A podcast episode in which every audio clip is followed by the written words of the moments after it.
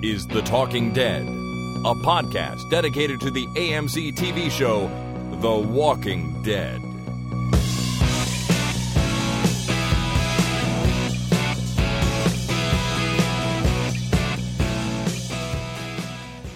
Hi there, my name is Chris, And my name is Jason. and this is The Talking Dead number 376, recorded on Monday, the 23rd of April, 2018. Thanks for tuning in, everyone. It is currently 1 1 Toronto and Boston in game six of their series, in case anyone who's listening cares. Uh, but I really, really do. So I'm going to be following along as the game goes tonight, I think. So 1 1, does that mean everybody's winning or nobody is? It means it's currently a tie, Jason. It means nobody is winning, but it's an elimination game. So if the Leafs lose, they are out, and I don't want to see that happen. Well, they're both in, they're both teams are in the playoffs, so and it's 1 1, so I'm thinking everybody's winning.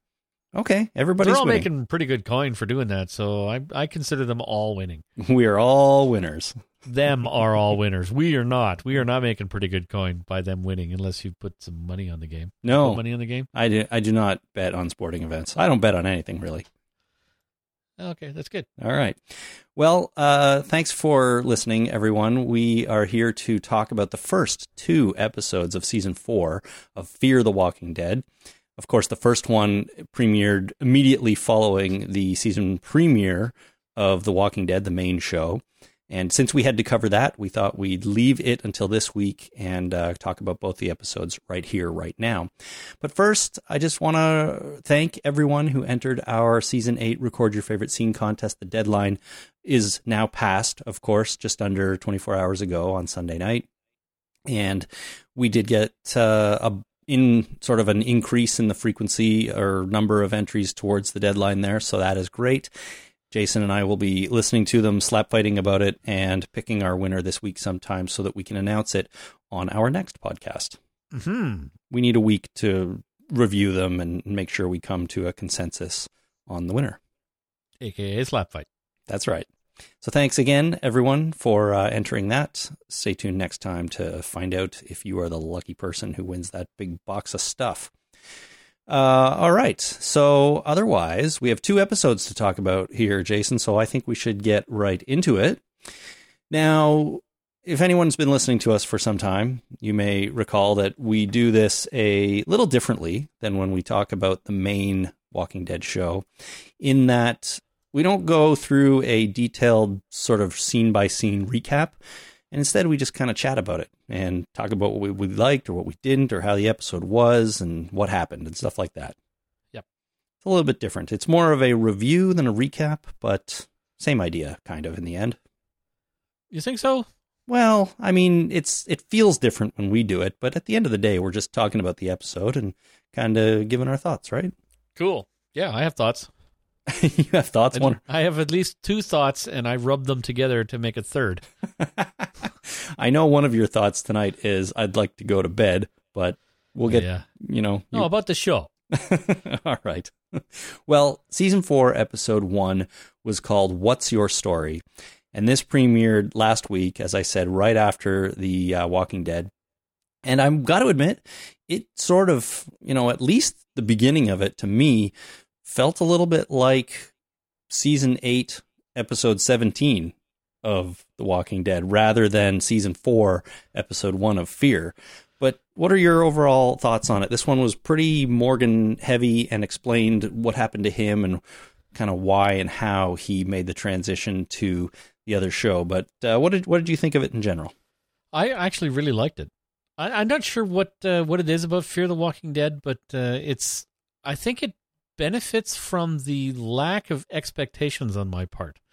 Uh, so I I really like the introduction of uh, John Dorie, Mm-hmm. uh, uh, Garrett Dillahunt, whom I love, and I'm a, I'm about to uh, start a, a a man crush on this guy for the rest of this season at least, or until he dies, because I have to replace Steven Ogg. But uh, this Yeah. guy's a close second. This guy is awesome. Overall, the show. We'll talk more about him and specifically why I like him. Uh, but uh, overall, I really, uh, I really did like the show. I, I liked the, uh, I liked the episode. I liked the char- the way the new characters were introduced. I mostly liked the way they told the story of how Morgan got down to Texas. Uh huh. And how he walked past a Texas sign to tell us that he was in Texas eventually. Okay, well, that's what that's that's how shows and movies, you know, determine where people are by showing road signs as they drive past them or walk past them or whatever. yeah, or a walking montage. Or a walking mall. We kind of got both in this episode. We did kind of get both, didn't we? Yeah. Um the but the first, I don't know, 10 minutes or so of of this episode was Morgan living in the former scavenger's home in the in the big junk heap and he was being visited by some of his friends from Hilltop slash Alexandria. So, you know, Jesus comes to see him, Carol comes to see him, and Rick comes to see him. So that was a bit of a fun surprise to see those other characters come across to the other show that you know and we, which we didn't know was going to happen. We we thought morgan was the only guy moving over to fear and obviously those other characters aren't officially like changing shows but they were Yeah, there. it was it was a bonus crossover. it, it was like sort of a bonus crossover exactly. And really all three of them kind of had the same thing to say. They they told him they care about him he's really important and you know especially rick and carol i think. They they really were trying to convince him to come back because he's an important part of this group but it uh in the end morgan still decides to leave and i got to admit i found that a little bit sad i wanted him to stay with his friends you know No. Well, first of all, we knew that this was happening, so I don't know what you know where your expectations or wants came into play. But uh I think that's why he left. He's like, I'm hanging out here to be left alone, and you fuckers are coming over here every 15 minutes to bug me. I can't even have a goddamn meal by myself. I have to leave. I mean, sure, he sat at the crossroads, literal and figurative, sat at the crossroads for like a day deciding whether or not he should actually leave, yeah which was silly because we all knew he was leaving. Why would he spend a you know all this time thinking about it and then pack a pack and then walk down the road and then think about it? Well, I mean, it's not the easiest decision to make. He's obviously leaving for good or for a long journey. So he, I, it, it's going to take some contemplation on his part yeah, before he's just going to up and go. you leave, right? Do that where you have a comfy bed to sleep on, or you know a pile of rags. Well, no, he would have had a comfy bed unless Jadis took her mattress with her. Well, she probably locked up that room. It's like if I'm leaving here, I'm not gonna. You're not gonna sleep in my bed, you creepoid. I'm gonna lock that up, and you can sleep on somebody else's bed, or pile up some oily rags and sleep on those, and try not to catch fire. Well, yeah, do your best not to catch fire. Yeah, that whole crossroads scene. You're right. It might have been. It might have been a little bit unnecessary, a little bit on the nose as he s- sits down there and decides what he's going to do. Right, go one way or the other. But it didn't really bother me that much, to be honest. He he he had to contemplate this decision, and sitting at the literal crossroads is where you do that sort of thing. It was a little too on the nose. Was Yeah. my only problem with it. Yeah, fair enough. I, I can see that. But Rick told him straight up, you can hide, but you can't run. And this felt like the line that kind of convinced Morgan to leave for good. Yep. You know, Rick was there to convince him to come back, but in the end, he sort of pushed him away a little bit. And then again, Morgan decides literally to run from those crossroads.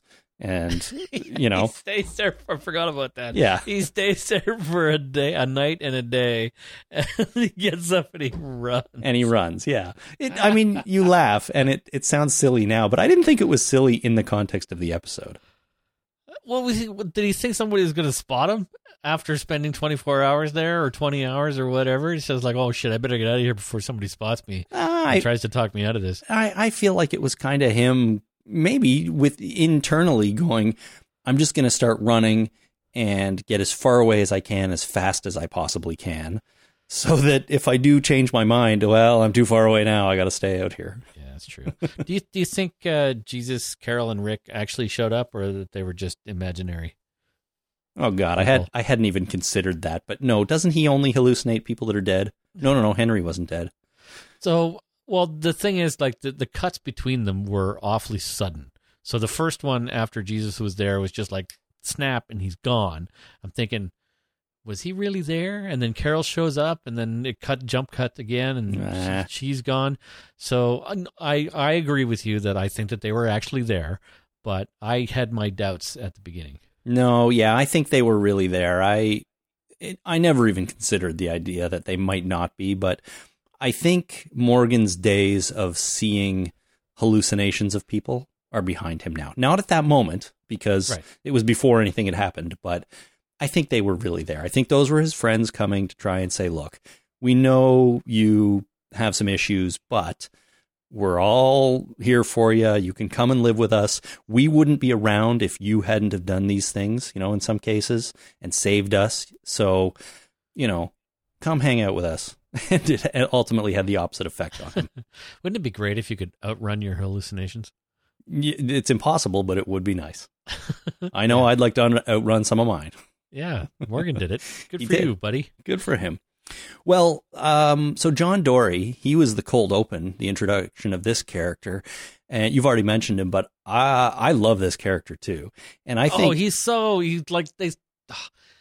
I'm speechless, and I'm a little bit uh, choked up. Well- he was such a gunslinger, and it's so awesome. And they even called him a gunslinger. They did. And, you know, now that you've decided that you love him this much, I'm a little worried for him because the last character, I should say the last man you fell in love with this much was um, killed and became a zombie. He, he he lasted quite a long time though. He did. So let's hope Mr. Dorie makes it through at least Well, does the entire where- season. where does Garrett uh, Dillahunt fall in the uh, the cast? Oh, I Is don't. he a regular now, or guest uh, guest also starring, or what's what's where does he stand? I, I don't know, to be honest. I'd have to see what it says on the opening credits. I, I wouldn't be surprised if he's an also starring right now. Right, but okay. but I don't know that for sure. But I do get the feeling he's going to be around for a while. Like if he survived the first episode, I think they're going to hang on to him for a little bit. Yeah. Well, he's got to find his uh, his his other gun, right? Like uh, Laura has his other gun Mhm. uh, that has his initials on them, and Right. they're uh, which is weird because they're antiques, uh, and they're re- it's really old. Did you notice how you have to load it one bullet at a time? yeah, That meant that means it's a really old uh, revolver. he was he was. They showed him reloading that gun more than once in the episode, which Yeah. seems. I I mean, I, I understand really enjoying the the weapon, but seems like if he's in a tight spot and he has to reload, it's not going to be good for him. Yeah, well, that's you know the downside of a, an antique revolver like that is uh, you really got to spend some time revol- uh, reloading it. Yeah, totally. Um, but you, he can't die until that storyline's resolved. It, it it did seem to be a big deal. So he's looking for Laura, right? Is that her name? Yeah, yeah. Now we know a Laura from from the main show, but not her, right? No, she yeah, and she doesn't have the John Dorie gun. No, that's right. That's right. But he's got the coat. And did you see him twirl the, the pistol when he put it back in his holster? Very very that? cool. Yes, I did. And, and the hat Yeah. and the the speech pattern. Oh, he's yeah, and it Garrett Dillahunt, perfect. I- you know, I don't know this this actor really, although I know he's pretty popular. But I agree. I I love him uh, immediately, right? And the scene that they opened with, where he's basically just talking to himself, and he reveals that he hasn't spoken out loud for a year. I was just fascinated by it. He did a great job, and it's an interesting concept too. And it was for me, it was a great way to communicate to the audience what this guy has been through for the last 12 months or more. Um, and it was, I just found him fascinating to watch. And the way it ended with, um, you know, you think maybe he's just talking to a zombie at first, but then of course, uh, Morgan shows up behind him and you're like, this is really interesting. I can't wait to see where these two characters go together. Yeah. And he's he's been in shows a bunch of shows that I've been telling you about that are great that you never watch, like uh, Justified uh, and uh, Deadwood and Sarah Connor Chronicles. So is you he- never watched those? I watched a little bit of Sarah Connor, but it sounds like he was he in the second season of that. sounds like he plays a uh, sort of western type character a lot. If he was in Deadwood and and uh, Yeah. Justified, I mean, he he was also in you know Sarah Connor Chronicles. He played a uh, uh, one of the an early. Uh, I'm trying to remember. It's been a long time since I watched it, but he was a Terminator. He was a computer. oh cool. Or, uh, so uh, he, and he did a really good job. And he was in Raising Hope. I didn't see a lot of episodes of Raising Hope, but I did see uh, maybe five or ten of them. And as a comedic actor, he's he did a great job there too.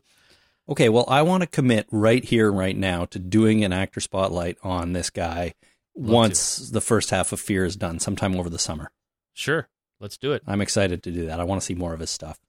Uh, before we move on, how amazing was the new Fear the Walking Dead title graphic Oh yeah, or like title uh, thing?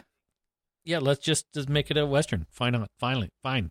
Well, yeah, make it a western, but I mean, the way it's not just the logo on black anymore. It's it's a both episodes actually had the same like audio tag, same music, and it's a it's sort of like a beautiful shot that's relevant to the episode in some way. So in this case, in the first one, we saw um, John Dorie, I guess, sitting by the fire, just with this expansive big landscape shot and this really awesome bit of music that I like. And then the logo comes up. I th- I prefer this to the main Walking Dead credits any day. Me too, actually. They're so good. So I was excited to see that. Anyways, let's uh we get into the episode and we meet Althea, who sort of goes by Al, um, played by oh, what's her name? Maggie, Maggie Gray. Grace. Grace Yeah. from Lost. I yeah. forgot you told me that she was going to be in this, and I'm like, shit, I know her from somewhere. Shit, I know her from somewhere. Yeah. Shit, holy crap! It's what's her name from Lost. That's right. Uh, and very cool. Another very cool character. She drives around in a giant, like armored SWAT vehicle, has it rigged up with machine guns, I have And- a problem with the vehicle. and takes no shit from anybody. What's your problem with the vehicle? well, it seems like a bit of a gas hog to just drive around in the apocalypse. You need something a little more economical. Like, where's she going to find the diesel for that? Well, I know what you're saying, but I've I've moved past complaining about the availability of uh, fuel gas for cars in both of these shows. Uh, because listeners have told us numerous times that gas does expire. If unused, it just won't work anymore. And I I, had that problem with my lawnmower last summer. You just left the gas in and it wouldn't start. Well, the summer before, uh, when Jenny was uh, was pregnant with Jasper, uh, we didn't have time for the yard, so we hired uh, a company to do the yard work that year. So they came out once a week and mowed the lawn and raked everything. It was fucking magical, as far as I'm was concerned. It was great. But last year we didn't do that because we wanted to save the money because now we had a baby. Sure. And so I pulled the lawnmower out that I hadn't uh, cared about for a long time, and I tried to start it. It would not start. It would not start, and it'd run for a little while, and it would not it would not keep running. Sure. So what I ended up doing was siphoning out the gas and putting in new gas, and everything was fine. Right. So, and that was like 12 to 18 months probably between uses, maybe not even Yeah. that much.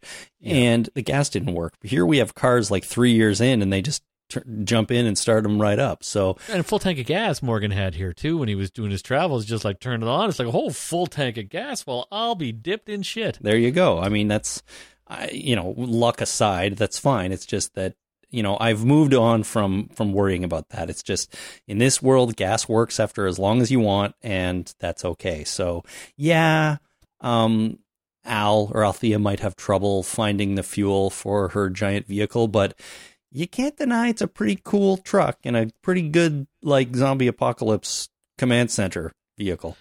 Good thing everybody, uh, you know, lines up on the left hand side of that vehicle or on the driver's side because that's the only way those guns point.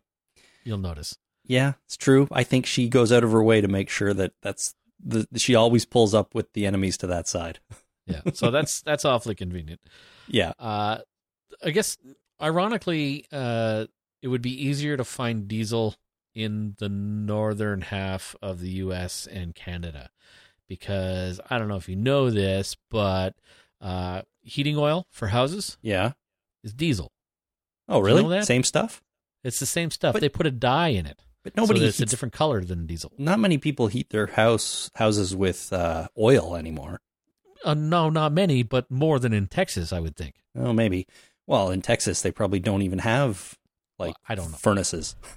So uh, they put the they put a dye in the uh, in the heating oil so that you don't use it in your truck because uh, heating oil for houses is has a lot less tax than oil for or, uh, diesel for your truck. Oh, but you for your car. so you could put it in your car if you wanted to.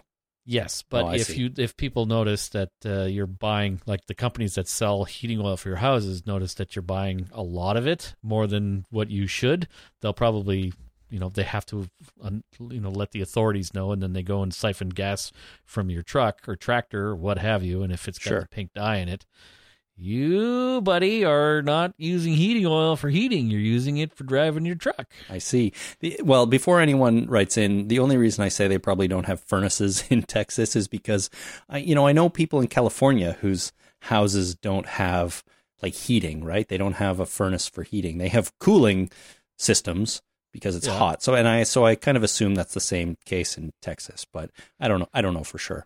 yeah who who who the hell knows Yeah. what's going on down there Certainly not me. I've only spent a few days in Texas in my whole life. Few i don't think i've ever been to texas super fun days, though. I'll tell you that was a lot of good. That was a good time. in my heart i've been to texas but not in you know my actual physical being That's because you wish you were as cool as John Dorian, a gunslinger in Texas. well that goes without saying obviously. Uh, what did you think of Althea as a character, though? I think she's pretty cool. I think she's pretty cool too. I think this is the first thing I've ever seen Maggie Grace in that I actually like her in. You didn't? Well, you like Lost? You didn't like? I liked Lost. I really hated Shannon. I thought she was an annoying Ah. character and was hoping that she would die. and she did. Spoiler alert! It was fantastic. That was a good right. day. Fair enough. Okay. Um, now, so they start traveling together a little bit. Morgan, she rescues them basically, uh, John and, and Morgan, because they've run into a group of bad guys led by a guy named Leland. And they end up having a big sort of action set piece fight with these guys. Now, essentially, they're they're fighting off the bad guys, Leland's guys. A whole bunch of zombies get let out of some trailers and small buildings nearby, so they're also fighting through those.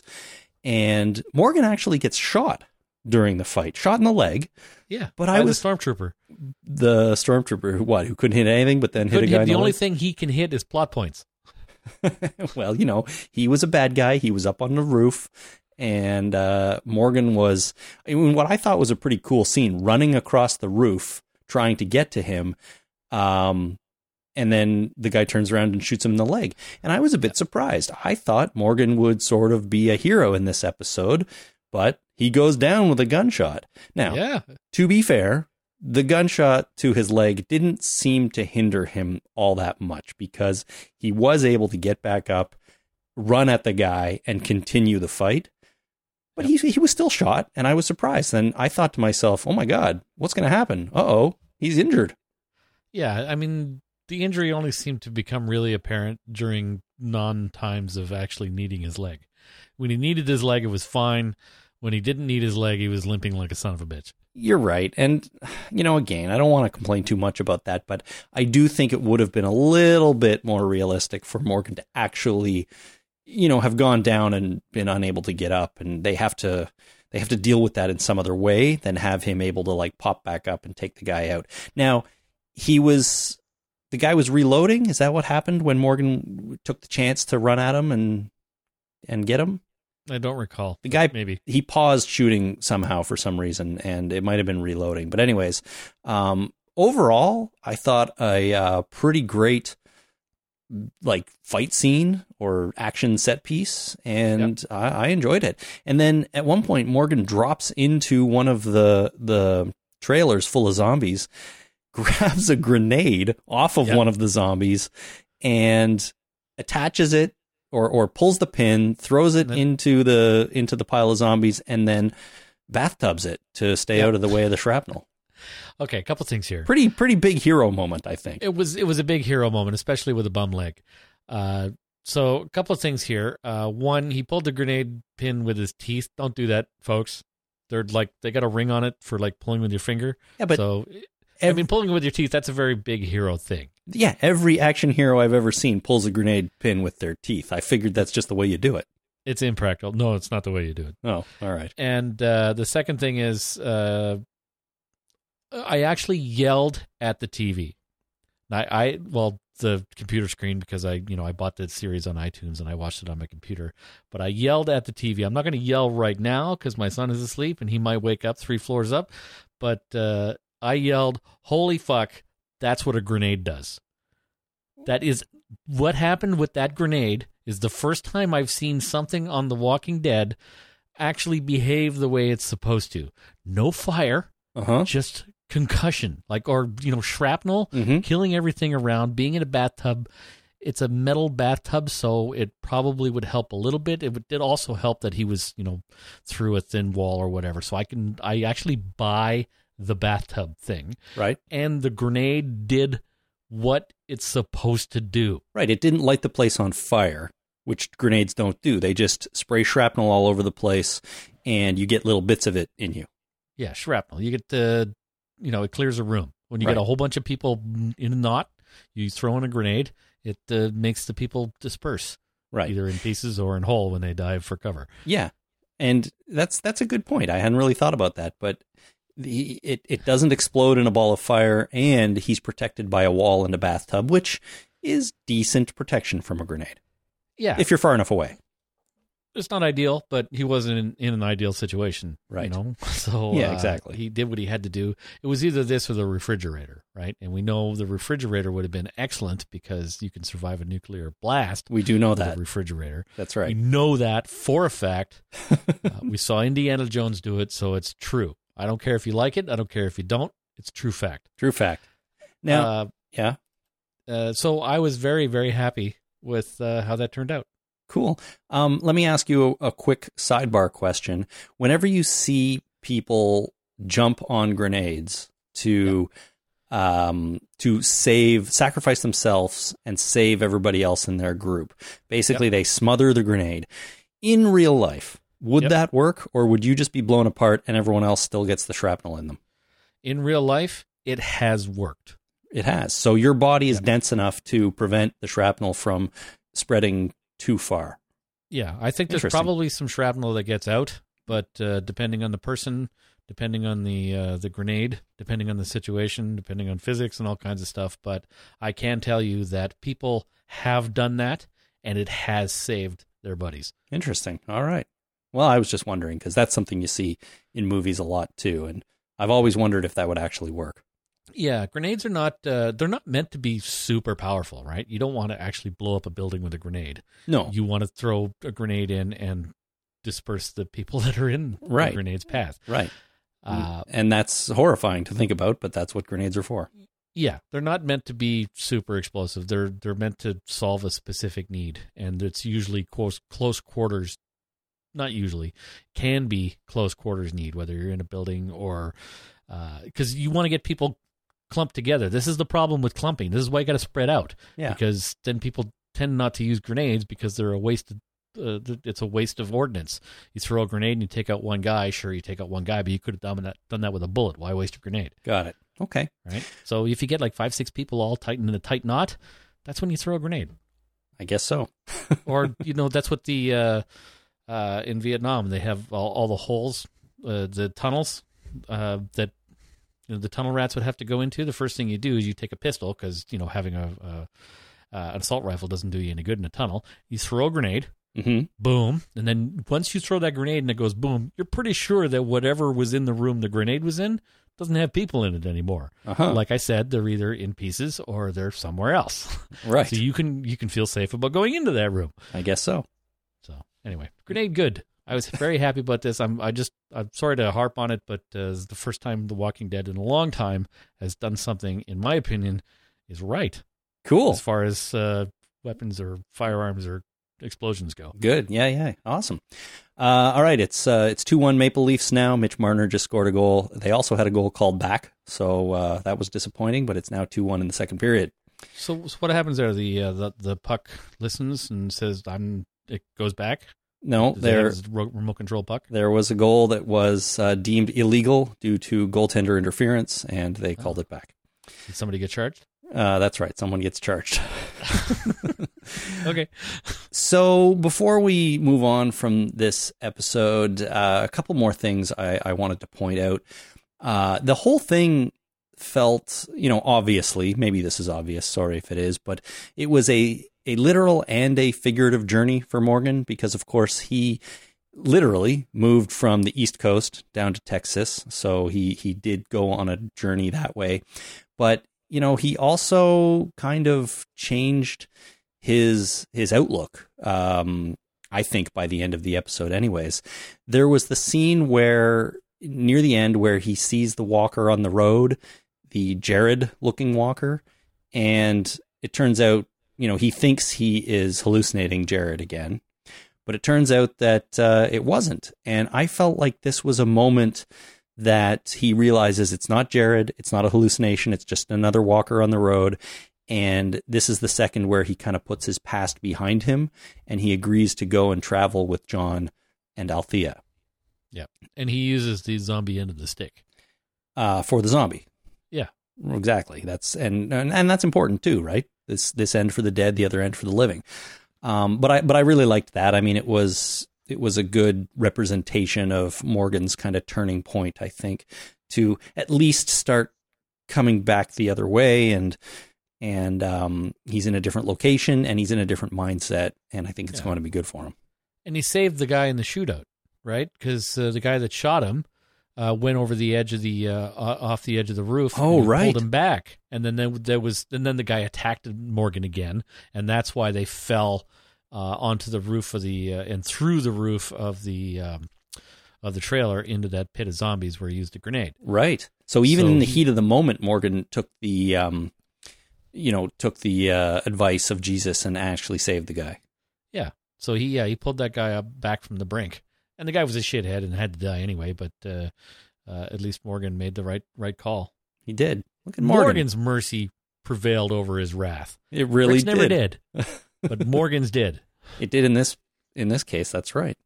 Yeah. Um, and then just looking at the difference between John Dorie and Morgan, you know, we've we've mentioned that John is out there looking for Laura, who has the other gun, and at, at one moment he says that he knows he'll probably never find her, but at the same time he doesn't think about it all that far ahead. He just thinks, I'm looking for her now, and I'm going to keep looking for her, but I don't worry about the fact that you know deep down I, I kind of know that I probably will never find her because the world is big and there's not a lot of people left and who knows where she could be. Um, and I and it occurred to me that Morgan kind of, you know, he sort of takes the opposite approach where he he focuses on the little things and he always you know for a long time there was coming down on the negative side of stuff and uh, I think in the end if they stick together for a while which I have to assume they will that John's going to end up being a really good influence on Morgan and really helping him sort of get his mind back in the right place. Yeah. The only thing I worry about is that uh, uh, uh, John Dorie was a little too on the nose for uh, Roland from the Dark Tower series, a gunslinger, uh, looking for something that he probably will never find. Like too similar Uh, to the character you mean? Yeah, he's a gunslinger. He has, uh, you know, the cloak and the uh, the hat and uh, the big guns, but he doesn't. It's, you know, not with the sandalwood handles. Uh, but he's looking for his other gun, which is sort of like looking for the Dark Tower, something he will probably never find. Uh, but he has to spend his life searching for. It was a little too similar for me, but uh, you know, uh, uh, Garrett Dillahunt was so awesome that I'll forgive it. You can let it you can let it go. Oh, it's so hard uh, that I'm so sad about that movie, but the books were so good and I wanted so much for that movie to be so much better and it so wasn't. I did not see it, uh, and I've only read the first Gunslinger book, but I enjoyed the first book. Although It was, it was a good book. I have to admit, I didn't really have a lot of like. It didn't leave me wanting to go and read the other eight or seven or however many there are. Well, you have to remember that there was 20 some odd years between the first book and the rest of the other books and uh uh you know, this was something that was rattling around in Stephen King's head for a long time. Yeah. That book is meant to be kind of a standalone novella kind of thing. and it it's does not meant to be a thing right. that compels you to read the rest of the story. It's meant to be a what the fuck? That was kind of surreal. Sure, and it was for sure, and I liked it. So if I read the second book, then I'm probably stuck and have to read all of them. Yeah, if you read Okay. the second book, you're going to be rattling the phrases around in your head like "did a chick, did a chum, did a check." I don't know what that means, but I maybe someday I'll find out. I don't know. Yeah, lobstrosities. Okay. uh, so, anyways, and then one last thing is the regular cast of the show didn't show up until the basically the last minute when um, they kind of ambushed our three the three people we've been following on the road and i i was fascinated by this scene because you have no idea what's going on but i was also a little upset to see them appear to be in such rough shape. Like they did they did not seem to be friendly. They didn't seem to be um i mean at the time anyways i thought they were kind of uh, beaten down a little bit. Like you know maybe homeless. Who knows what was going on? Well, Alicia didn't have a weapon. Well, she did. She sort of had this metal, uh, punched metal thing that had a pointy end to it. yeah Uh, so yeah, they were as a group, they're in pretty rough shape. That's what I mean. They looked like they were in rough shape, and it it was kind of all an act, but we don't really know that at the time. And but I was I was ready to just see everybody be good, be friendly, but you know this is The Walking Dead, so that can't happen. That being Yeah. said, when we get into the second episode, there is a fair bit of that, so I felt better at, about it then. But at this moment, it was it was an intriguing end to the episode, and I was uh, I was kind of glad that I waited until Saturday morning, uh, just a couple of days ago, to watch this episode in full because I saw the the beginning bit back last Sunday night. Uh, and then I watched the rest of it yesterday morning or Saturday morning. So I was kind of glad that I waited so that I didn't have a long break until episode two, where I could find out what the next, uh, or you know, what was going to happen next. Yeah, I uh, the only problem I had with the ending of this was uh, you know just tactical. It was uh, you know there's a lone person on the road that will not pay attention to your uh, commands. So what do you do? You walk right up to them. Sure. You don't do that. You say, and there was uh, obviously an arm or a hand or something uh, that was being hidden from view. Like I could tell that from like 40 meters away, Ah. and, and you know, looking through the lens of a camera. It's like, yeah, they're ob- she's obviously tricking them. Come on, clue in. Morgan would clue in. Morgan would know this shit. You think he might, but I didn't know it was Alicia at the time. Like I had no idea who it was. I thought maybe it was, um, you know, Lucy or or one of the other characters on the show. But last Well, week, I knew it was one of our intrepid heroes. Like that was obvious, right? Well, I, I didn't even know that for sure. I couldn't tell who it was until she stood up. And even then, with all her hair in her face, I'm like, is that her? She looks kind of rough. Am I, who am I looking at here? But then it became clear because Strand walked out and Nick walked out. And Yeah. So, uh, anyways, I thought it was a, a great finish to the episode and just overall a really fantastic episode. Actually, it was, it was amazing to see Morgan. I think they handled the transition from one show to the other really well. His travel time was not really extended, but it was just enough that you got the feeling that he was on the road for a while. We didn't talk about that guy in the backseat of the car he encountered and tried to help, and the dude said, Nope, I don't need help, just go. I'm basically dying, which was another thing for Morgan. You know, he's trying to leave some supplies for the guy, but Yep. he turns him down. Um, but overall, yeah, really, really good start to Fear season four, I think. Yeah, and I think the the John Dorie showing up, excuse me, uh, John Dorie showing up to help save Morgan when he gets captured by those guys. Mm-hmm. Uh, he shoots the gun out of his hand. So I okay, so that was also another gunslinger moment. And the guy calls him a gunslinger. He's got Yep. the uh, he's got the Colt, which he's such the part. It's like kind of scary and sad and and crazy and awesome all mixed into one.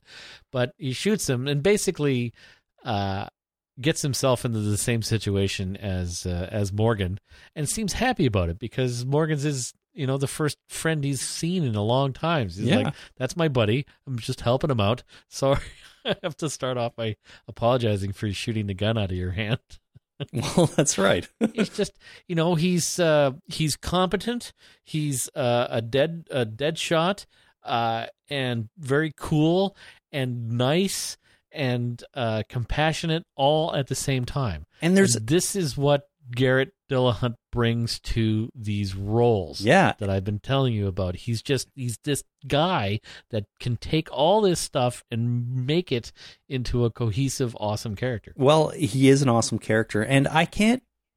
And I have to say, I feel like there's a little bit of um a simpleton nature to him. Like I'm not saying he's dumb, but he wears his heart on his sleeve. he does a little bit. When you're right, when he comes out and he's captured and he says, "I just want to take this opportunity to apologize for shooting the gun out of your hand." like that's not something a person who's afraid for their life says, right?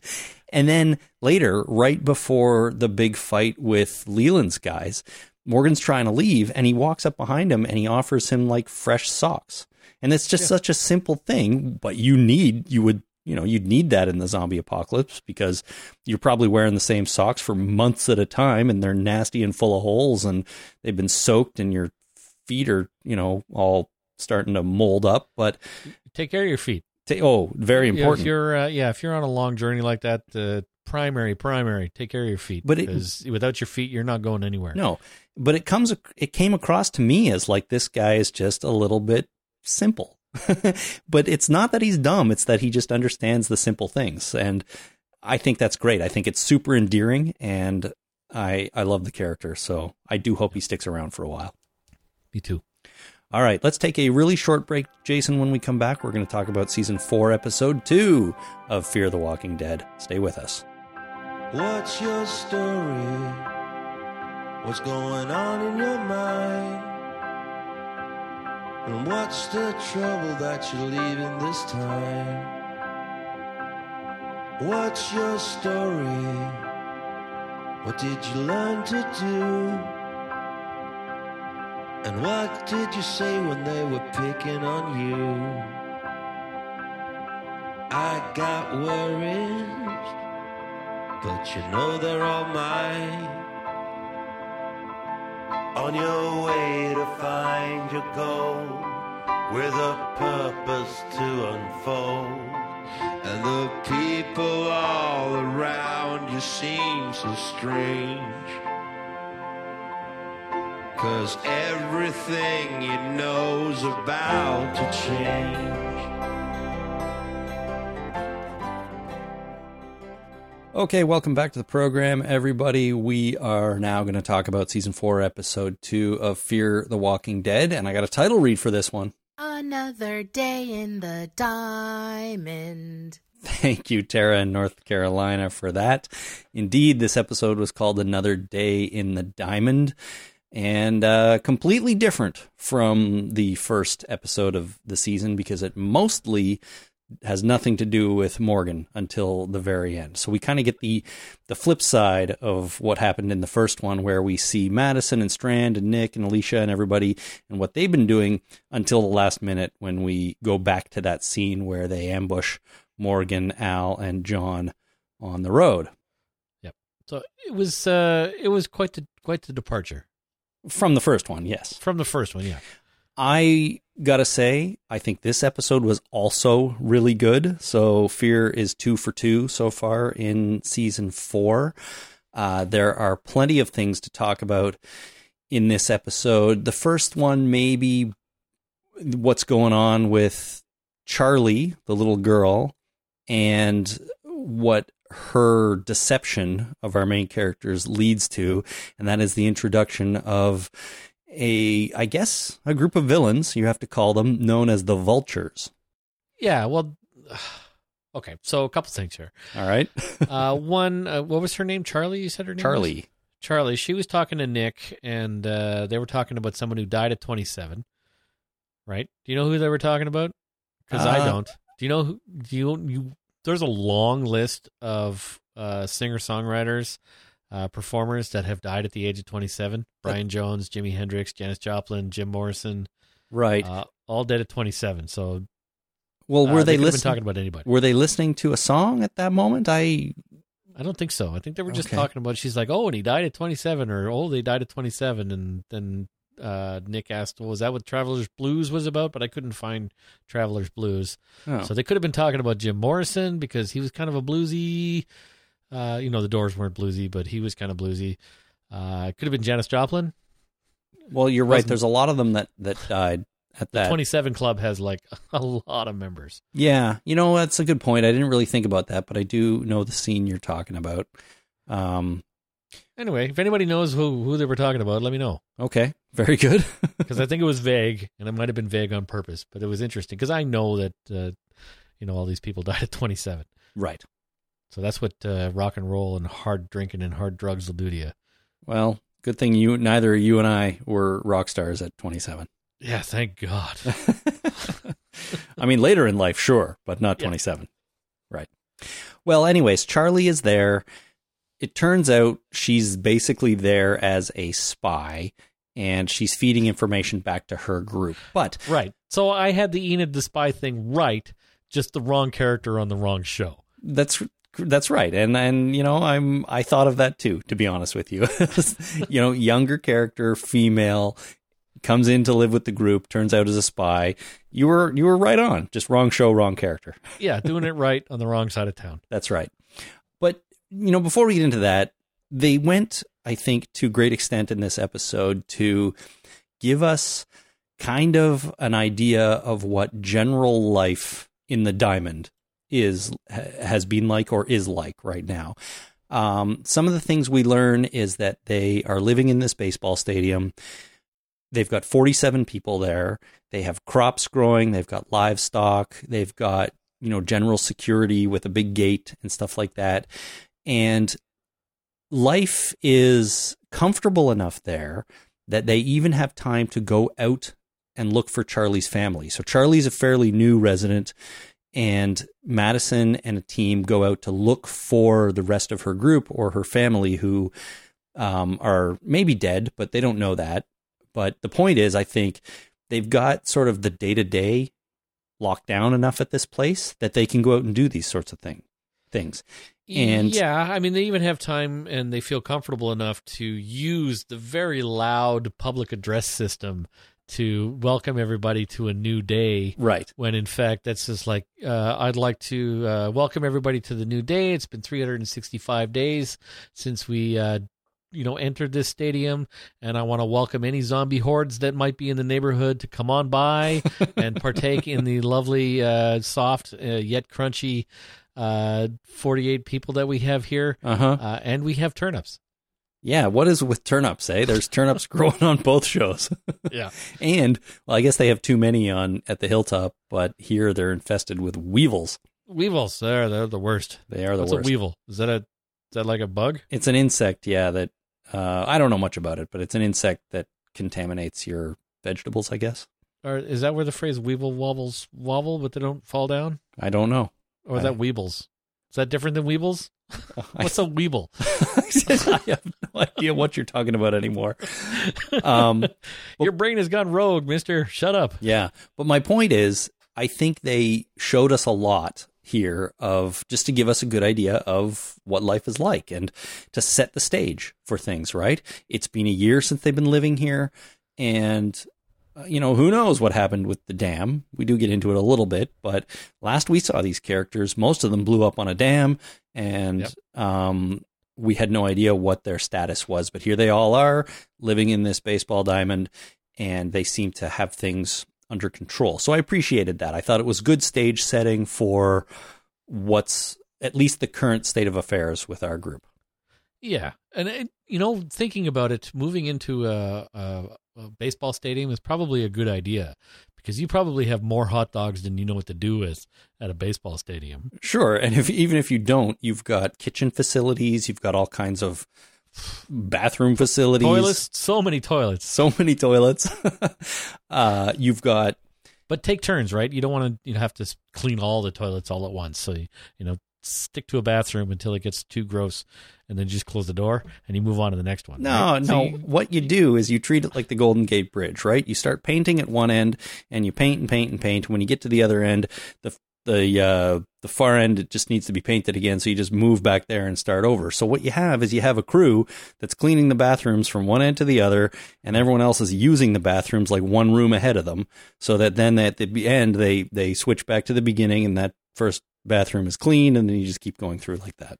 do you think they have urinals in these bathrooms, or is this uh, an old enough stadium that they just have like this big long trough? Well, I don't know. I have no idea. Urinals They have been never around show a the bathrooms in this show. no, they don't. what I want to know is what the structure of the bathrooms look like. Like, well, look at the uh, the scavenger uh, junkyard. Where do they go to the bathroom there? well, because Like- you don't like, what's the generally plan? you don't generally have you know uh, plumbing facilities set up like that in a in a junkyard. So Do you think they got porta potties? They might. maybe they found seems some. like a junkyard thing. yeah, maybe they found some junked and they just set them up somewhere. There's probably like a whole pile of toilets. there probably are connected to nothing. Yeah. Um. So, um, let's. What are we talking about here? So I was just saying how they did a good job of giving us an idea of what life is like here, and it seems like it's pretty good. So Yeah. I appreciated that. The other things Stay, they stay off the PA. That's the other uh, stay off the PA. Yeah. The other things they introduced here is, you know, a love interest for Strand. It came up a couple of times in this episode. Madison, when they're driving out, she suggests that he have a drink with Cole. Cole was the guy who brought them uh, snacks or packed them some snacks for the road trip. And then later in the episode, right before the the um, vultures show up, Lucy is sort of joking with joking about him, uh, Cole and Strand getting together. Which is kind of weird because Strand's real name is Colman. And that must be confusing and a little unsettling for him. Oh yeah, that's right. I didn't even think of that, Colman Domingo. uh, anyways, that's weird. but so So they, Alicia's real name is Alicia, so that's weird too. it's true. They're one letter different. That's funny. Well, so they set that up, which I was, which I thought was kind of neat. That'll probably be a thing going on uh, as the season goes on, and I, I also think they went out of their way to tell us that this group, Madison's group of, uh, and her family, are really, really willing to help and welcome people. Right? Obviously, Charlie is new, and they've taken her in now. Charlie's a young girl. Like, why wouldn't you take her in? It would be weird if you turned her away. But Not in the other show. maybe not the on other the show, other they would have shot her like 50 yards away. Yeah, Oh probably. my god, a little girl, kill her. but here when they when they're out and they're at those big tanks of whatever and they meet Naomi, you know, the first thing Alicia does is say, you know, we're friendly, we're not going to hurt you. You can take our car if you want it. Like, you know, we're Yeah. here we're here to help. Like they they were extremely friendly with her. And even later on when they had Naomi back at the baseball field, Madison, they had that conversation where she offers her a shower and uh, just some comforts, you know, and like they're really trying to make, at least the way I saw it, they're really trying to make it feel like this group is open and welcoming and actually living a fairly comfortable life here. Yeah. And uh, uh, what's her name? You just said her name. Uh, Madison, Alicia, Naomi. Naomi. Yeah. She, or were you talking about the, her dumb mistake to run up on the top of that tank? Like, what an idiot. Like, where do you think you're going to go? Well, yeah, Like, she has the, nowhere the to go. The top of that tank, you know, it it's like 40 feet up and there's nowhere to go when you go on top of those tanks except for either off the edge or in this case down in the hole and she went down in the hole, which led to this episode's like big action set piece. So both of these episodes had their their big action moments. What did you think about this fight where we had Madison and Naomi fall into the tank, have to fight off a whole bunch of zombies, and then, um, well, just the folks outside had to rescue them by opening the valve and letting everything flow out. But did you think it was a entertaining, exciting, scary battle?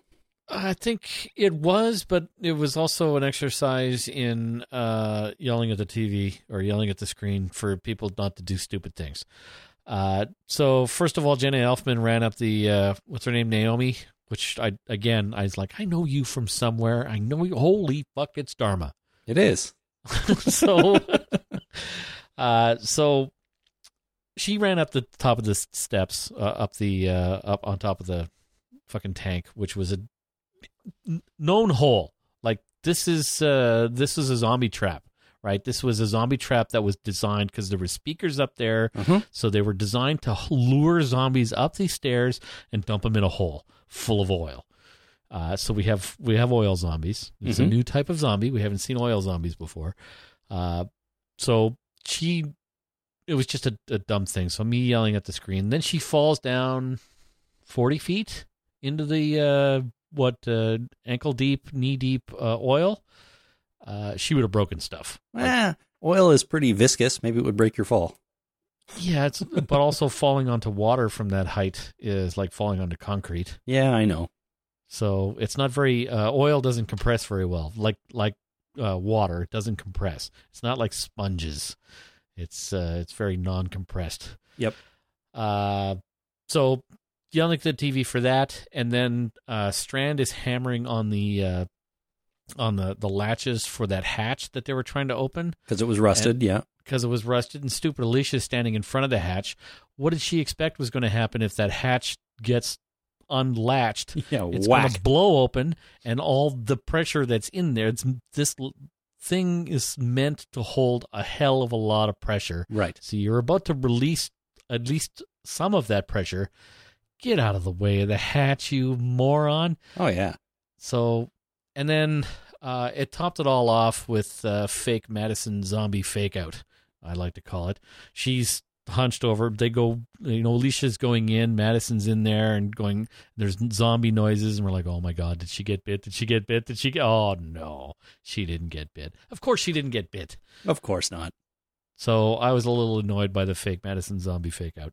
Overall, though, the whole thing I really enjoyed. I thought it was fun to watch. I thought them fighting in the goopy oil mess was so gross. was super gross, but like, come on, it was it was entertaining. You've Uh, seen Waterworld, right? yeah, a long time ago. You should watch it again. It's quite fascinating. Isn't it terrible? Um, I thought people hated that movie. Well, it's the most expensive movie ever made at the time because Right. they made the whole set and then the whole set sank and then they made the whole set again. Great job, guys. Great job. Yeah. Uh it, okay, yes, it is a bad movie, but it has one scene uh so the bad guys are in the uh the tanker, right? The oil tanker, and they use the oil that's in the tanker to fuel their uh their rocket boats. What do you call those things? Uh, sea-doos? Rocket boats. rocket boats. And there's a guy in the oil tanker in the oil that just is on a boat and he's paddling around. He's his job is to measure how much oil is left. Mm-hmm. And then uh, at the end, when the I remember. the whole boat blows up, the the oil comes down. Uh, and starts catching on fire. You just they show the guy in the boat, and he says, "Oh, thank God." Yeah, I remember that. So- That's actually the one thing I remember from that movie because it was such a such a memorable scene. Actually. Yeah. So this whole thing reminded me of that. All right. Not really, but sort of. Okay. Except there were more zombies in this. Yeah. Oil, people in oil. You know, Right. not, none of that oil caught on fire though. I'm a little surprised. Well, we're lucky there. Anyways, I liked it. I thought it was entertaining at the very least. Fun way to introduce this new character. Um, so I'm I'm kind of okay with it. But uh, uh, can we go back to Charlie for a minute?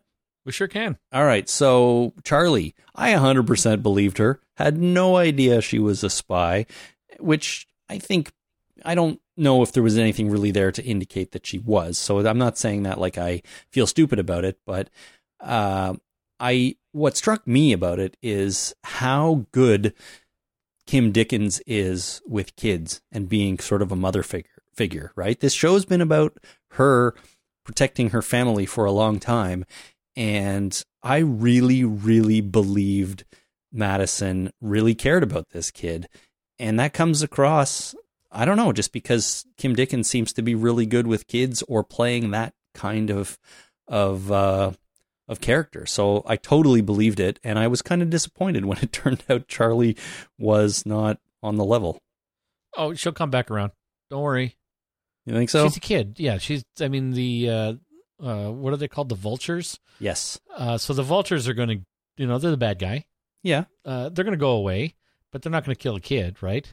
So Charlie's going to be brought back into the fold. It's going to be a complex resolution, but it's going to be a resolution, and Madison and uh, and Charlie will uh, eventually get along as a mother daughter duo once again by the end of the season. Okay, well, I hope that's true because I liked I liked the way they worked together, and within the story, I also was glad that there was no infighting about trusting her. We didn't see the characters be like, "Oh, how dare you bring a new person in?" or "Can we really trust her?" You know, there was none of Yeah. that. It was just they brought her in, it and it, it felt like everyone agreed that was the right thing to do, and again, I appreciated that.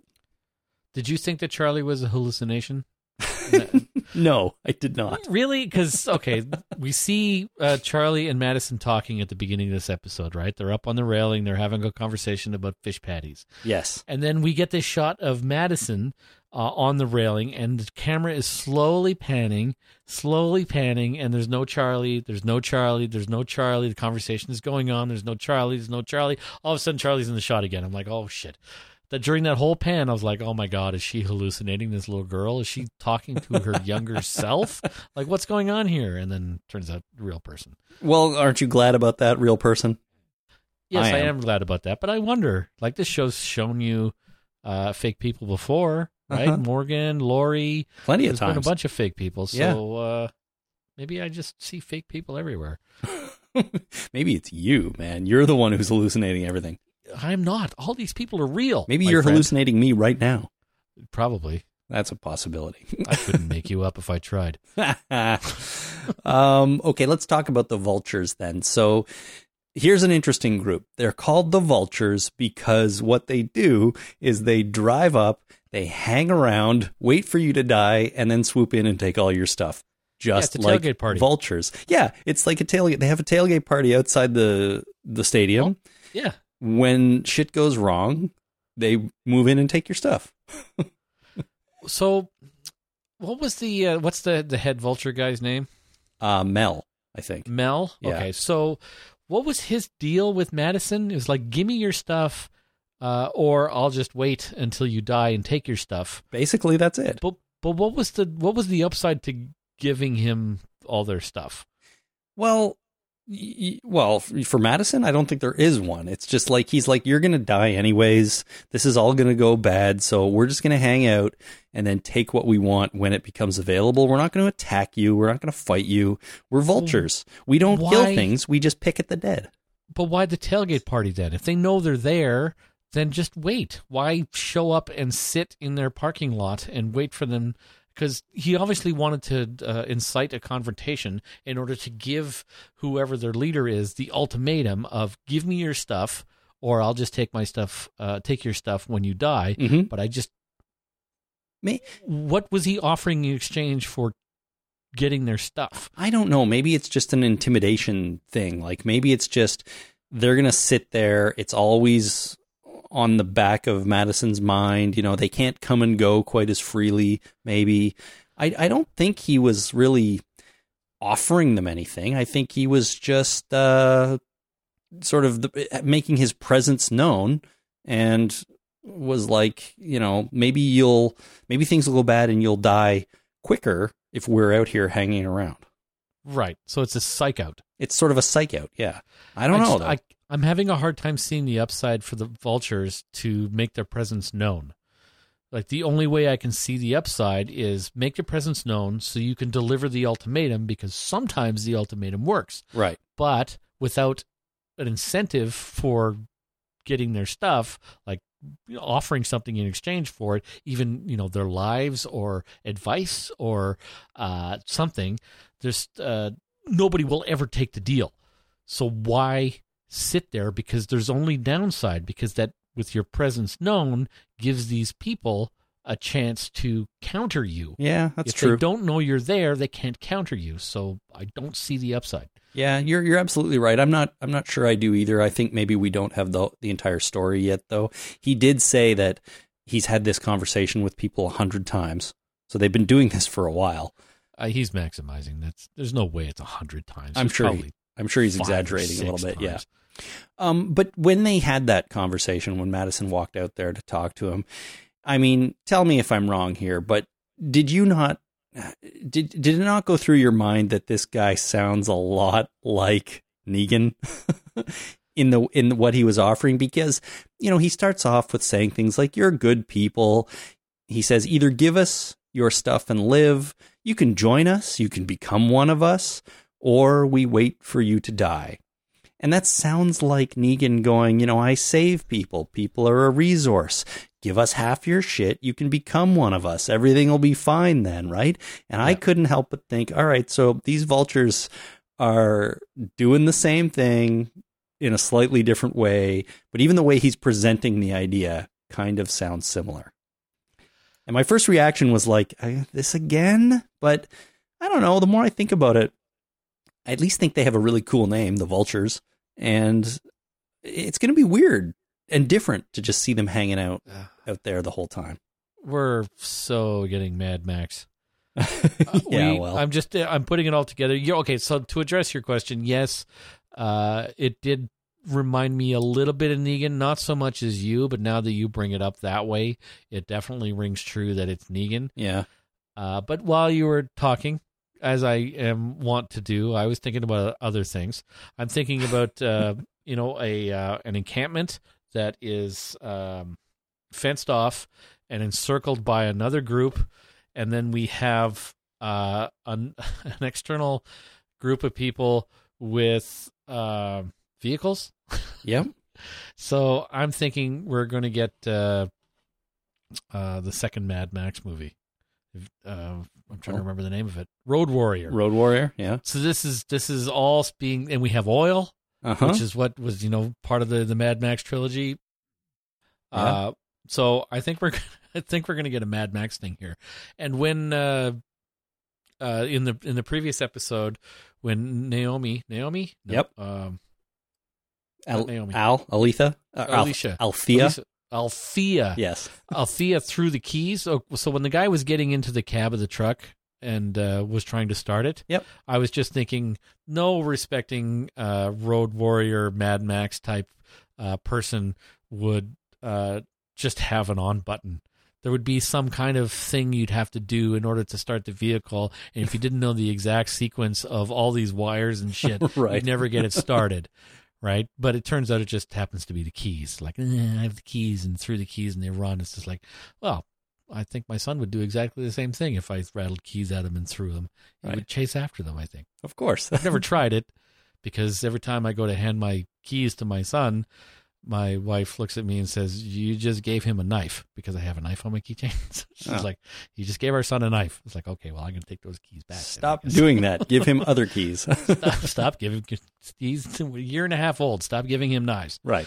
Um, so I think this is this seems to all be putting together uh, some kind of Mad Max movie. Well, that can't be a bad thing. Uh, it can. I mean, Beyond Thunderdome wasn't the best movie. All right. Well, Fear the Walking Dead colon Mad Max. That's going to be season five, maybe. Uh, could be. Anyway, I just I think it's uh, a very interesting uh, Mad Max type setup we have going on here. So the vultures have been putting up these flags too, or white sheets with numbers written on them. When they show up in the parking lot of the baseball stadium, they round up the zombies into the back of a truck, and then they put a flag up with twelve on it. Yeah. We we see um, at the oil tanks. There's a sign, a flag up with 457 on it. And then the one that Morgan has, which they picked up in the first episode, has 51 on it. So is this just like the number of, of walkers that have been Yeah. trapped in the area? Yeah, that's exactly. I, that's what I assumed was that's how many zombies are in the back of that truck. I Okay. had thought that they were collecting them when they first showed up. it did seem that, like it, uh, yeah. They were just uh, they were herd- herding the zombies into the back of a truck and they were collecting them. They were using uh, classical music to do that, Mhm. and I absolutely call bullshit on that. And you're gonna have to play the, the Simon bullshit thing. Bullshit! Yeah, they would absolutely be using ACDC's Back in Black for that kind of shit. There's no way that they would use non-copyrighted uh, music uh, in the zombie apocalypse to uh, to round up zombies. I don't They know. would be using whatever copyrighted awesome Me- ACDC's tune they could get their hand on. Mel seems like a rather intellectual, sophisticated guy. Maybe he's really into the classical music. That you know, sophisticated guy does not preclude ACDC. That's true. It's very, very true. Good It point. does uh, it does preclude other other music, uh, but uh, I I can't name the band I'm thinking of because uh, once again, Canadians would kill me. I know, I know exactly who you're talking about, which is the best part. Yeah. Oh, that's funny. All right. Well, I think the vultures are are an intriguing group, and I'm I'm looking forward to finding out more about them. And I am sure we are going to because this episode set up two time frames, Jason. I don't know if you're aware of this or not, but it started with the word before, and then before the final scene of the episode, we got after. So the before comes at day 365 of them living in the uh, the baseball stadium, and after comes sometime after that, which is post confrontation with the vultures.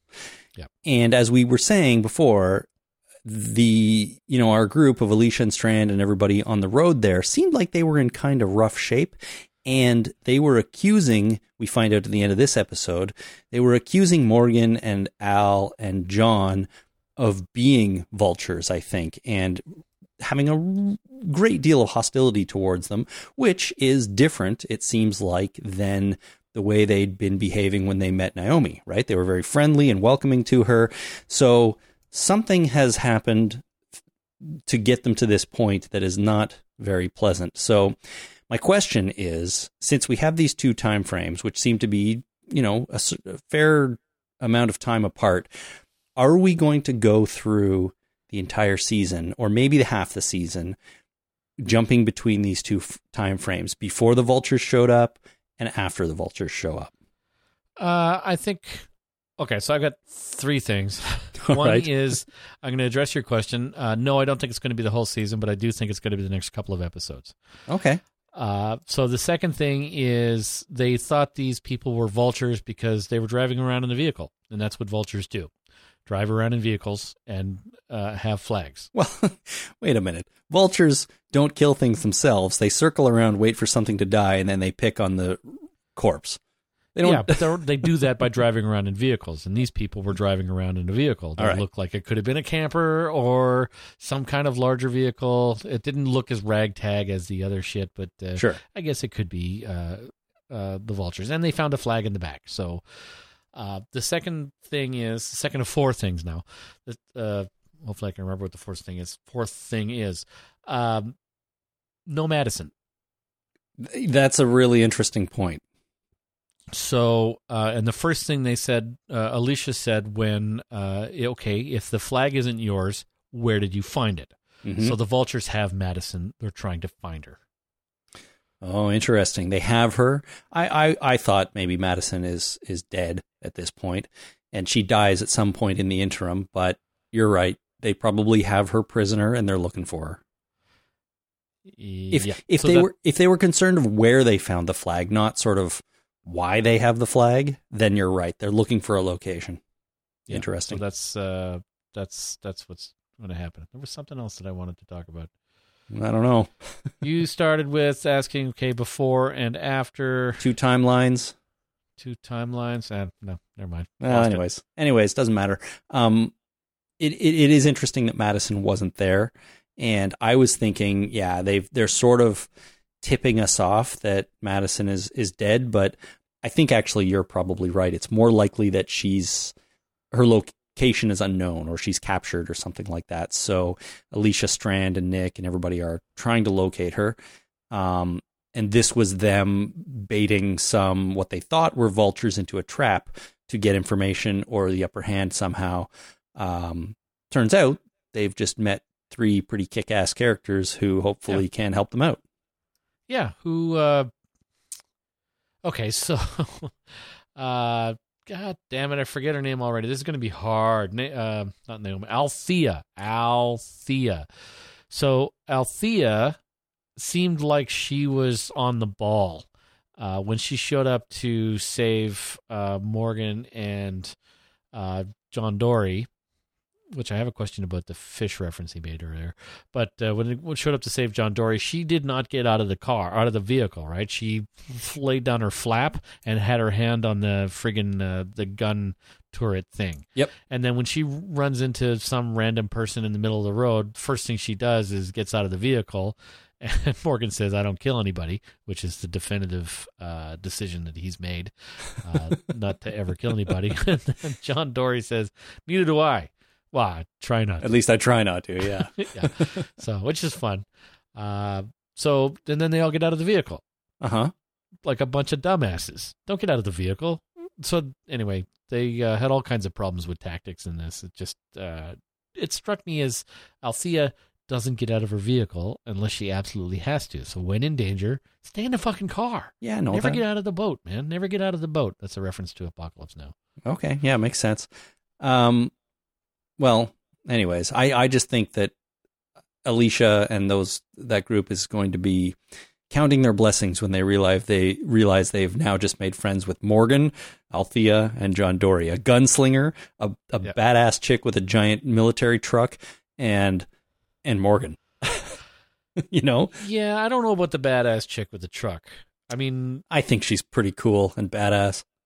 Uh, yeah, I mean, I made it. Okay, so we're gonna go back to Shadowrun. I've talked about Shadowrun in the past. It's a role playing game that's still out there Uh-huh. uh, that I used to play back in the early '90s. And uh, when you made a character, you could do things like um, spend or you know put so many attributes into magic or so many attributes into skills or like you could pick what your primary thing was your, was your primary thing stats is your primary thing magic is your Yep. primary thing uh, skills or is your primary thing money and if you put your primary thing as money you got a million nuyen or dollars and okay. you could spend that million dollars on whatever you wanted. I made a character once that uh, put the primary thing into money, and I spent a million dollars on a um, an assault vehicle.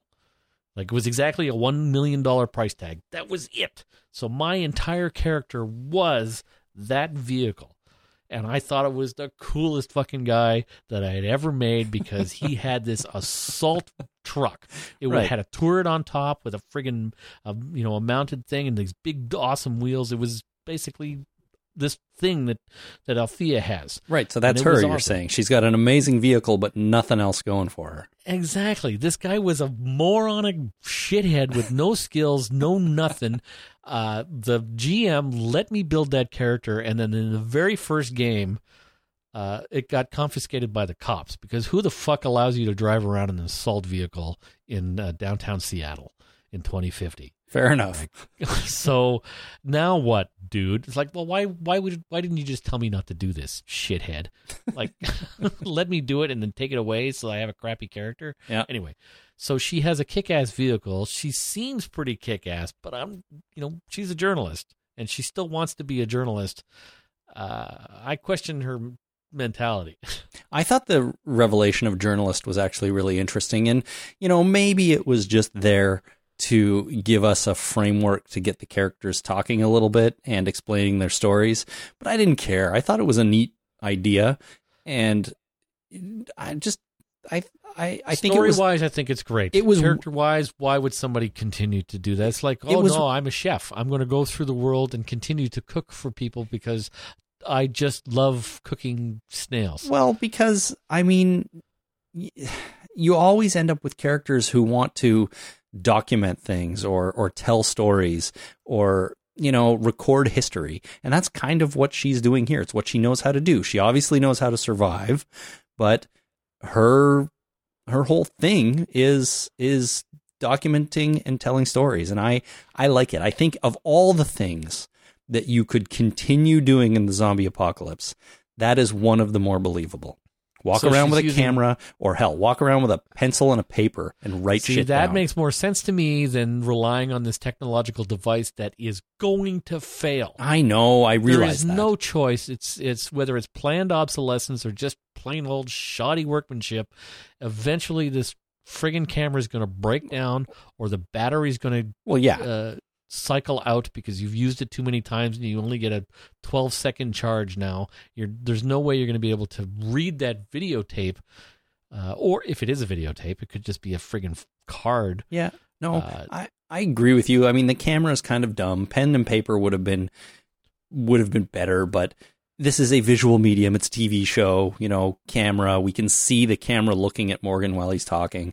You know, I don't think the camera's going to stick around for very long. We're not going to have this constantly on the show. It's going to be this episode, maybe one more, and then we'll probably never talk about it again. But for now, Well- I think it was kind of cool. Well, we keep calling back to I keep calling back to Lost when talking about shows. uh, as this show and other zombie related television shows, Uh huh. uh, the way they handled Hurley's Walkman in Lost, where Yeah. play the music and listen to music, and then one time, one time it just died, just up and died. Yeah. And they didn't do that anymore after that. Did you notice that? Well, that that's going to happen here. I think the camera's going to get broken, or it just it'll just go away. That's what I think. All right. Anyways, let's let's let's move on. Um, I really the only other thing I want to talk about in this episode is probably Nick, who has been living in the baseball diamond pretty comfortably. He's in charge of the turnips. You know, he's growing crops, but he clearly has some PTSD about, over the dam explosion. And That damn explosion. yeah, I know.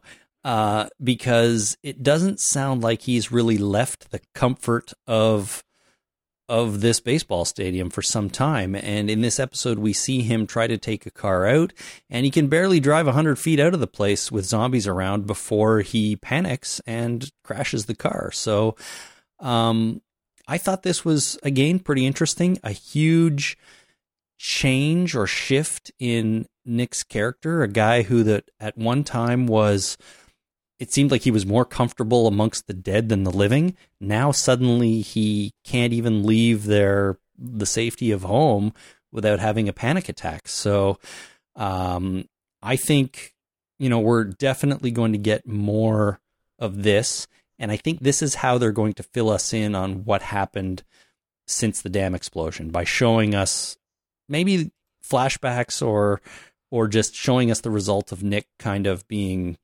affected by it. I think this was interesting too. That uh, it is a huge shift in his character. It's somebody who just wandered around for a very long time out in the open, and now is afraid to leave the fence. Mhm. Uh, he's right to be afraid. Oh, That's yeah. friggin' crappy out there. Don't leave the fence. Why would you leave? Yep. moron. Just stay happily inside the fence and uh, deal with your weevil problem. Yeah. I also think it's super believable though, too, because to me, this was a good reminder that Nick was the one who actually detonated the dam, right? He pressed the button to to blow up the explosives. He basically in that moment sacrificed himself and chose to kill everybody who was on the dam. Obviously he survived. Uh, but this that would affect someone and I think it's going to be really fascinating to see hopefully what his journey was from that moment to here, even if it's just in kind of traumatic flashbacks that are in his mind, right? I think that's fine. I think that can tell us the story of, of what went down. Uh, because I was a little concerned that they were just going to gloss over all that. And here we are now, and everything's fine, and we're going to move forward. But I do think it they need to fill us in on, on what happened, at least So we have uh, we have a time jump to, from before to after, and then within there we're going to have flashbacks. Exactly. Exactly. Oh, So we're going all to have three time frames for a while and it's it's before the vultures, after the vultures and what happened to Nick since the dam exploded. I don't think they have to do that. I I, don't think- think, we need the flashbacks. I think that maybe they'll just talk in one or two lines. Uh, you know, remember that time we, uh, you know, we had to con those people out of their casino money, and then it'll be like, whoa, I wonder what that story's all about. And there was a big water war and and I blew up a dam and everyone survived. No, they need to give us something there and I think this might be a good way to do it. Right? I, I think they could just give us a couple one-liners to tease us, and we don't need to know. We're we're we're mature enough now that we can live without knowing how all the dots are connected. Well, I don't know. This seems like a pretty good, big series of dots that need to be connected. So, I don't know. I'm I'm looking forward to it, but uh, at at the very least, I'm glad that Nick is a seems to be a different person now because that shit would fuck you up. And if he Oh, just yeah. came back and he was exactly the same, like it never happened, that wouldn't ring true to me. Do you read? You don't read a lot of sci-fi. You read some sci-fi, I read a little bit of sci-fi. Little bit of sci-fi. One of my, I don't know if it's my favorite, but one of the things I like about reading some sci-fi is that when you start a new sci-fi novel, you have no idea what's going on. Like you don't know even the basic premise of technology about uh, what's going on, and sometimes the author does not fill you in. Right. about what's it's it's up to you to figure this shit out as the story progresses. Yep. And feeds the information to you in drips and drabs. Doesn't say, well, the year is forty seven twenty eight and uh, uh, blah blah blah, and telling you exactly what's going on and how technology works. It's just uh, one of the things. Uh, I remember reading a book um, by Alastair Reynolds that was just this weird kind of thing. Just like okay, there's like a light hugger. What the hell's a light hugger? It's a it's a ship that can go close to the speed of light. Sure. It takes a long time to ramp up. And then there was these group of people that like to modify themselves in technological ways, and then there was these other people that like to modify themselves in genetic ways, and you had to figure out which who was who, and uh, it was uh, the whole goddamn novel was a mind fuck. And uh, that's one of the things I liked about it is that uh, he didn't pander to the idiocy of his audience, even though most audiences are idiots, frankly. I know I Uh, am. So our our audience is the best audience ever, smartest. And this is what I'm saying is that we are mature and uh, you know we're good enough and smart enough and awesome enough not to have to be spoon fed all this information. I think they can just tease us with little bits of what happened in between without actually having to show us a bunch of flashbacks. All right, fair, fair enough. But I, I hope they find a balance. I want to know a little bit, but they don't have to give us too much. Just enough to to be to acknowledge the fact that that happened and like something happened in between. All right. Well, I'll tell you what, Chris. If they don't do that, I'll fill you in. You make it up I'll for just me. make I'll just make it up and I'll tell you what happened. Perfect. I agree with that, and I uh, I think that'll. I look forward to that at the end of the season if we have to go there. All right, good. Uh, okay, so I mean that's really it. I think for this episode, I really like this one as well too. I think Fear is off to an amazing start for season four after season three was really good. So Yeah. uh, I'm looking forward to the rest of this show right now, and I'm super excited. Like I I I don't know what else to say other than that. It's just it's a good start, and I'm I'm happy. I like this episode too. The only other thing I wanted to call out was uh, when Madison was going out to talk talk to the head of the vultures, and they opened the gate, Yeah. and everybody was standing with their guns drawn and backlit. It was quite the hero shot. it was, yeah. You'd think they'd have some people up on the wall or something like that looking over. Maybe they did, but they were all kind of just standing there.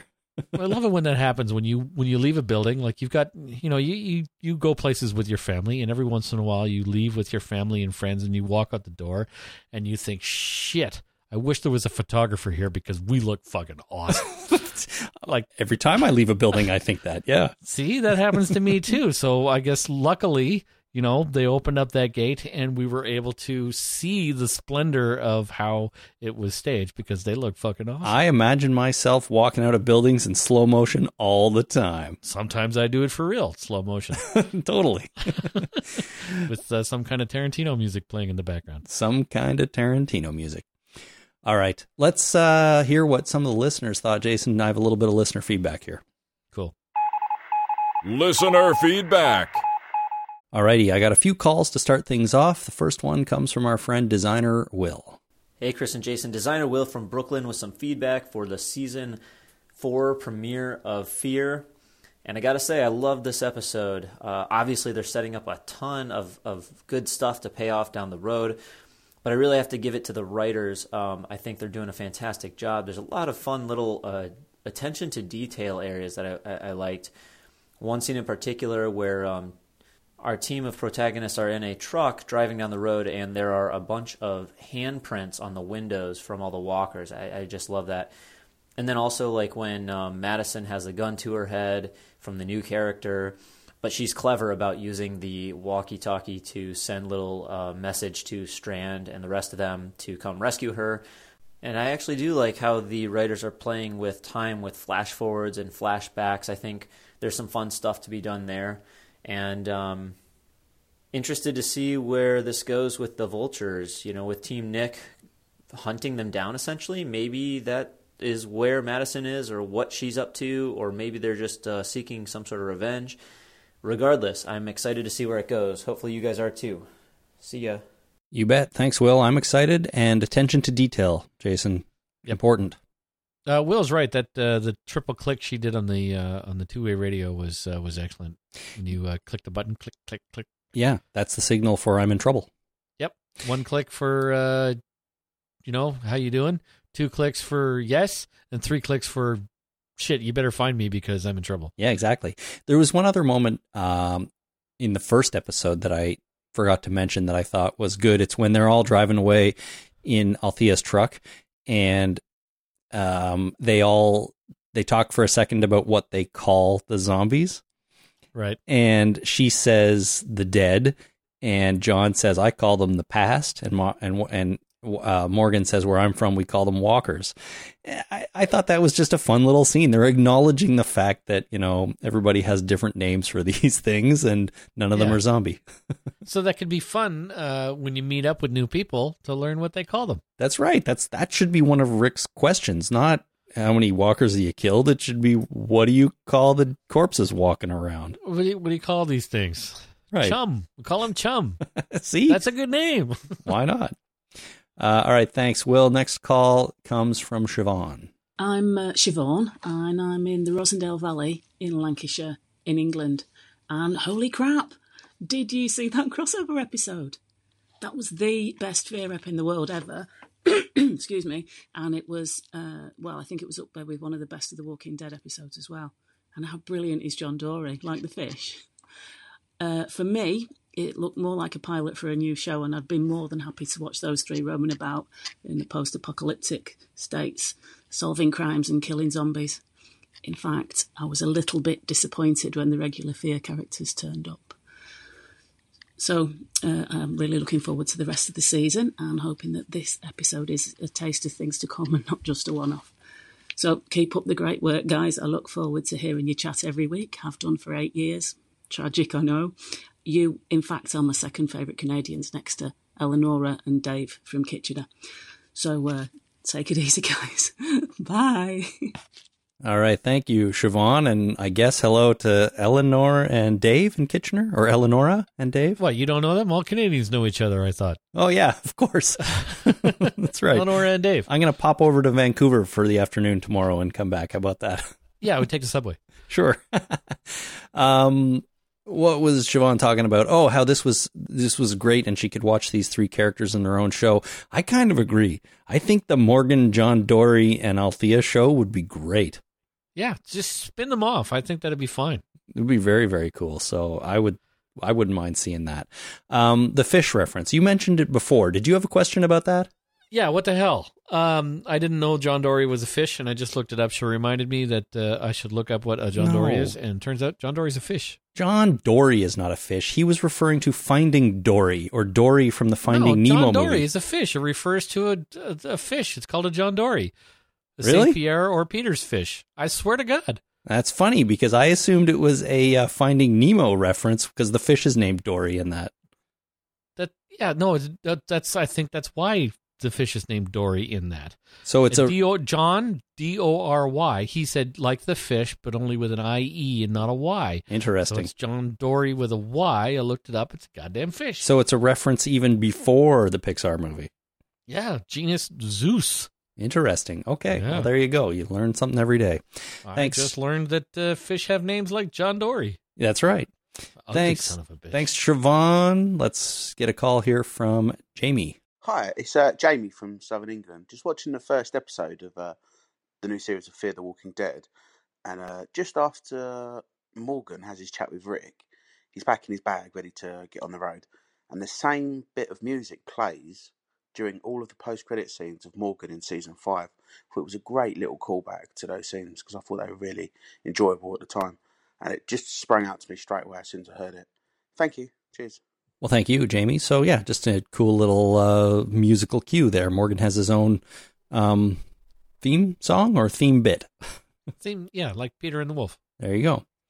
Uh, let's get to an email. Nancy on the internet writes I enjoyed this episode. The vultures seem to be taking ideas from different groups we have seen in The Walking Dead to wreak havoc. The music and truck full of walkers from the wolves, the we want what you have idea from the saviors. It seems that they are a join us or die kind of people, and I'm reminded of the governor when he asked Michonne to join them. Jason can finally point to a traitor. Her name is Charlie, not Enid. Did she poison the crops? Oh shit! That's right. Did, Oh, she brought all the weevils. did she sabotage those crops with wee- weevils? I don't know. I hadn't considered that. yeah. She's Um, more than a spy. She's a saboteur. That's right. It's a good word. I like that word. Um, but yeah, so I, I sort of picked up on the Negan Saviors connection with the vultures, but Nancy seems to think they have influence from all of our Walking Dead villains so far. And it may be true. May be true. All right, Steve on the internet writes, Holy crap, I love how they rebooted the look of the show. But then again, it feels like they have rebooted the look and feel of every season. I'm kind of glad it's back, and it feels like it can go anywhere and do anything. Not being bound by a comic book is actually kind of cool. Yeah. Yeah. And that's what I think I mean by um, it doesn't suffer from my expectations. right. Even though I don't read the comic book anymore, uh, for some reason I just it seems freer watching this because I think that anything could happen. Yeah. Uh, I don't know. It's it's my own perception. I, I recognize that it's my own problem, but uh, yeah, not being bound by the comic book is rather rather interesting. I, I wouldn't call it a problem. I think it is. I think it's an interesting thing too, and and I can feel it as well. You know, I feel like on the Walking Dead main show, in the back of my mind, I kind of always sort of know where it's going, right? And in this show, no idea, and I, I like that feeling. Yeah, they could blow up a dam. They could move into a friggin' baseball park. they could do any of these things, but I, you know, and I'm. It's just there's the unknown is a little exciting here, and and I'm really happy that it's so far two episodes in so good, and I'm really really excited to see where it goes. So Me too. very cool. Graham on the internet writes, Holy crap, I like that they jumped so far ahead, but it kind of feels like there's a ton we don't know. I guess it remains to be seen if what we don't know is even important, or if it was just important to jump ahead and start fresh. Yeah, I, I don't think it's important. I think that uh, every life deserves uh, at least a year where you can just gloss over, uh, you know, what happened And start fresh. just start fresh. We just need, we just need some time. You can just gloss over it. It's like that that whole, that year, that year and a half. That's not really important. That's just mundane bullshit. Mhm. Story starts now. Yeah. Well, that's that's an interesting perspective on things, right? You just need sometimes you need to just pretend that didn't happen and get on with things from this point. Yeah, yada yada yada. Here we are. Here we are. All right. Uh, Sean on the internet writes, Holy crap, did you see all that build up to what was wrong with the turnips? It was weevils. I wonder if we should change the show to Fear the Walking Weevils. All kidding aside, I did love Nick's comments about loving the idea of boredom once again. And that was a fun true. that was a fun line, I got to admit, uh, where he says to Alicia, I think, do you want to just sit and stare at a wall later? yeah, you want to you want to stare at paint? stare It's at a date. paint. Yeah, exactly. That was pretty good. Uh, Uh, so, uh, Fear the Walking Weevils. Uh, can you imagine undead bugs? oh, undead bugs. I. How would you even know they're undead? Like, yeah, that's the thing. You know, the more I think about it, the more I think, you know, it really wouldn't change. I mean, when you smack a bug, you're killing the brain. mosquitoes might be undead already, for all I know. Oh man, I only shot it through the thorax. I missed the brain altogether. That sucker's going to come after me later in my sleep and crawl into my nose and bite me. Yeah, but how hard would it be to uh, avoid the avoid a bite from an undead mosquito? Like, you know, you don't even see them coming. That'd be the ah, worst. Mosquitoes are the worst. I hate them. Dead, dead or alive, I, they're better dead, but undead mosquitoes, Yeah, that's a scary thing. yeah. They need to. Oh, wait, they could have. Do mosquitoes eat the dead? Because if they eat the dead and then they eat the living, they're they're a way to pass disease from person to person, right? yeah, Are they pass? Are they the reason that everybody's infected?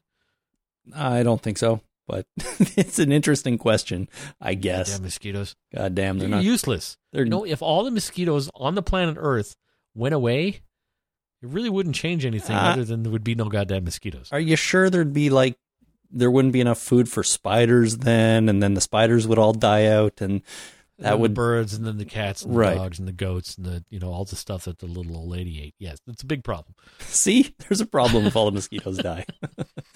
all right, we got one more email. Can I get to it? Sure, please. All right, Chris in Toronto writes, "Holy crap! In the opening scene where Madison is talking to that girl, this is funny, Jason, and they slowly panned the camera out. I thought briefly she was talking to herself. I'm not alone. I was thinking, oh my god, here we go again with the hallucinations. See, I'm not an idiot. No, I never said you were. I just think it's funny that Chris wrote in about the very same thing. So, Yeah. uh, yeah, but not a hallucination, and that's good news for everybody, I think, including Madison Yeah, she's a real spy. and Charlie. Yeah. Can you imagine if she was a halluc- hallucinatory, hallucinatory, Hallucinatory. hallucinatory spy? Yeah, that'd be weird. That means Madison would be a spy. Oh my God. I don't even want to think about I don't even want to get into that. Yeah. All right. Thanks everyone for writing in. And it's very exciting that we had two amazing episodes of Fear the Walking Dead to start season four. So I'm excited about podcasting about it the rest of the way on. Um, from here on, we will be recording once a week on Monday nights to talk about the new episode, and uh, we will include some of your feedback in each episode, just like we did tonight. So don't feel like you don't have to write anything in. Please do continue to call and write in, and we'll get some of it on the show if we can. Um, I'm happy to report that it is 3 1 Toronto Maple Leafs with 40 seconds to go in the third period. So it looks like Holy we're jumping Jehoshaphat. looks like we are going to game seven in a Shut couple up. of nights. What the hell's the matter with you? well, okay, fine. I suppose Boston could score twice in 37.7 seconds. It's but, the uh, Leafs. Hey, okay? man, it, this isn't the Leafs of the 80s and the 90s. This is the 2018 Toronto Maple Leafs that are one of the top teams in the league. So get out of the goddamn first round, boys. Come on.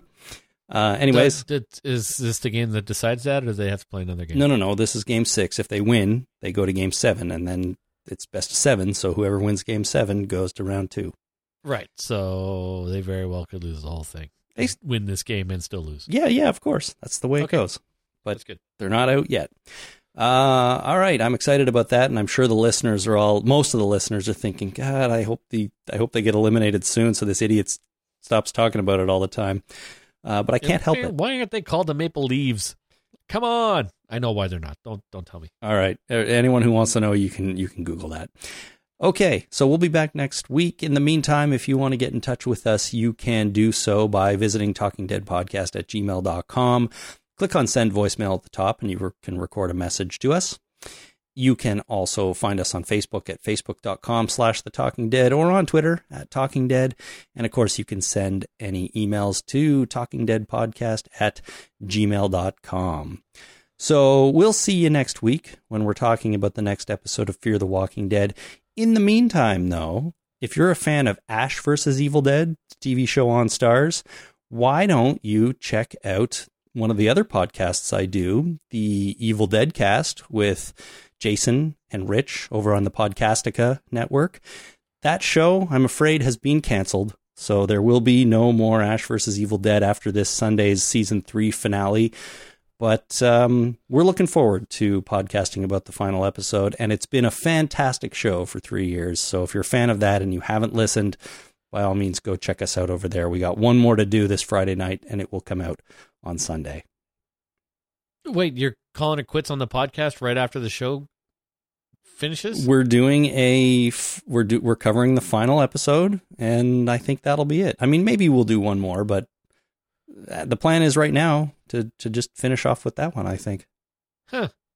Yeah, that's I probably don't want to do that with The Walking Dead. That's probably not what we'll do on this show. No, when The Walking Dead someday goes off the air. But uh, for Ash versus Evil Dead, you know, if you've been watching it and you haven't been listening, I say check it out. Check us out, and it's it's super fun. The show is fan freaking tastic. I'm bummed they're canceling it, but I have a feeling we're going to go out on a high note with this show. So check that out at podcastica.com if you are a fan of Ash versus Evil Dead.